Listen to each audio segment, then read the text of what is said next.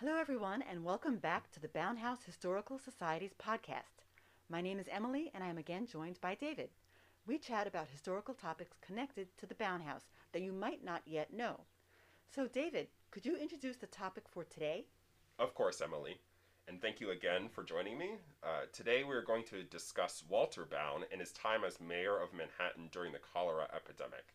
There will, of course, be connections to life today, but I also want to remind everyone that Walter Bowne was married to Eliza Southgate, who we discussed at length throughout March. Yes, and in one of our chats, we discussed the yellow fever epidemic in New York City that Walter and Eliza lived through. It is rather incredible to consider Walter and his generation living through multiple epidemics here. Yeah, so let's hope history does not repeat itself. Oh, I hear you. I agree. To start with, could you give us some background information on Walter Bowne? Of course. Walter Bowne was born in Flushing in 1770, and as we have previously discussed, he married Eliza Southgate in 1803, with whom he had two children before her death in 1809. Later, he decided to become a politician, and he was elected as a New York State Senator in 1816. He served for eight years, but the time we are most interested in today is his time as mayor of New York City from 1829 to 1833. Yes, specifically today, we are interested in the end of his time as mayor since he oversaw the outbreak of cholera in 1832. Yes, so the outbreak started in surrounding areas, and to prevent it from reaching the city, Walter decided to enact a quarantine for all ships or carriages attempting to enter the city. This included all of the products and people on board. At the time, it was generally believed that cholera was spread through contact with an infected person. Oh, we sure are familiar with quarantine. That is quite a way to connect with New Yorkers for almost 200 years ago. Um, I'm curious about what other measures they took, but let's back up for just a minute because this is the second epidemic we're talking about concerning Walter Bowne. The yellow fever. What kind of reactions did he and Eliza and other New Yorkers uh, tend to have to having this outbreak?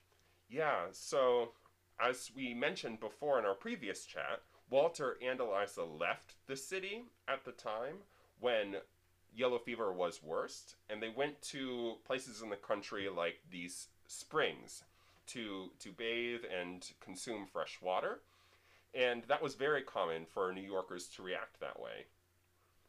Wow, that's amazing because that's just like today. A lot of people went to upstate New York and other places further out because of the cleanness and also the water. Everything was just fresher and there was more space. Yeah, and so this cholera outbreak from 1832 is just the same. In fact, about a third of the city's population left the city to go to the countryside. Wow, that's amazing. Again, there are a lot of parallels to today. Yeah, absolutely.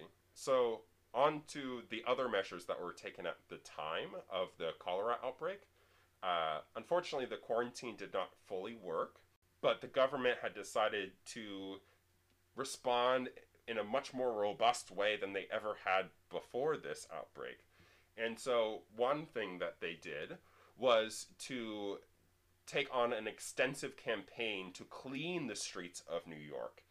And I want to keep in mind how monumental a task that would have been. One, the streets would have been filled with animals. Of course, most commonly horses, but even pigs and other animals would have been roaming the streets of uh, New York at that time. And that includes all of the filth that would come with them. And also, of course, that all of that cleaning would have been done by hand. Of course, they don't have the machines to clean like we would today. That entirely would have been done by hand. So keep that in mind how how monumental a labor task that would have been.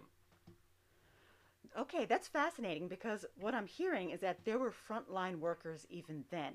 They just weren't called that. Exactly. So that work would have been largely done by volunteers and they would have really put themselves on the front line even though they didn't understand exactly how cholera was spread this would have been a way that would have been possible to pick it up uh, because of the contaminated food and water that they would have been encountering uh, by having to do all that cleaning of the, those spaces. Wow, that's really tough, and there's no protections afforded them either. Yeah, and the society looked down on these people largely.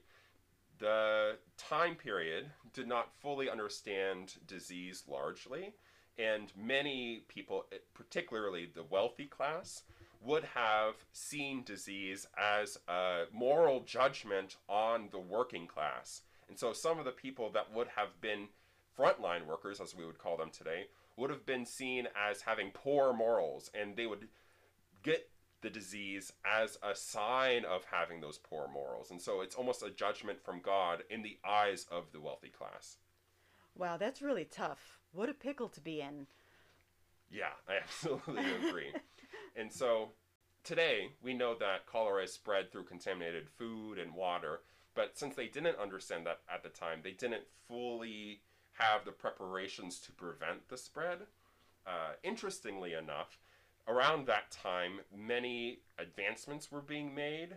Just after this outbreak, they decide to create an aqueduct. The Croton Aqueduct was begun in 1837, and this would have provided New York City with fresh water, which would have been crucial in this fight against cholera. Uh, and unfortunately, it doesn't fully prevent future outbreaks of cholera. There's another one in 1849, but it would have gone a long way to provide the residents of New York City with fresh water at uh, a time that they needed it most. Oh, wow. Well, I have to think that it must have been a relief to the populace to know that the government was involved in changing infrastructure. So even if they didn't know the causes of cholera, the structures around them were changing, and that had to have made a difference. Oh, they were very excited about these changes. In fact, when the water arrived in uh, 42nd Street on Fifth Avenue, and that reservoir there, there was literally a celebration. People gathered all around to watch the water arrive because they were so excited to have fresh water in their neighborhood. Oh wow! I would have liked to have been there for that celebration. Yeah, I agree. Uh, it would have been fun. and that now is where the New York Public Library is. Exactly. It's right in Bryant Park right now. Oh wow! Oh yeah. wonderful. So this is very interesting. It's interesting to see how history repeats itself, but also to see what our forefathers did, and we can take strength in that. Yeah, I agree. I, I take solace in knowing that I'm not the only one in history to have gone through something like this. Exactly. Thank you again for joining me, David. Please visit our website, bownehouse.org, to stay up to date on all our latest videos. I hope you all will join us again in two weeks.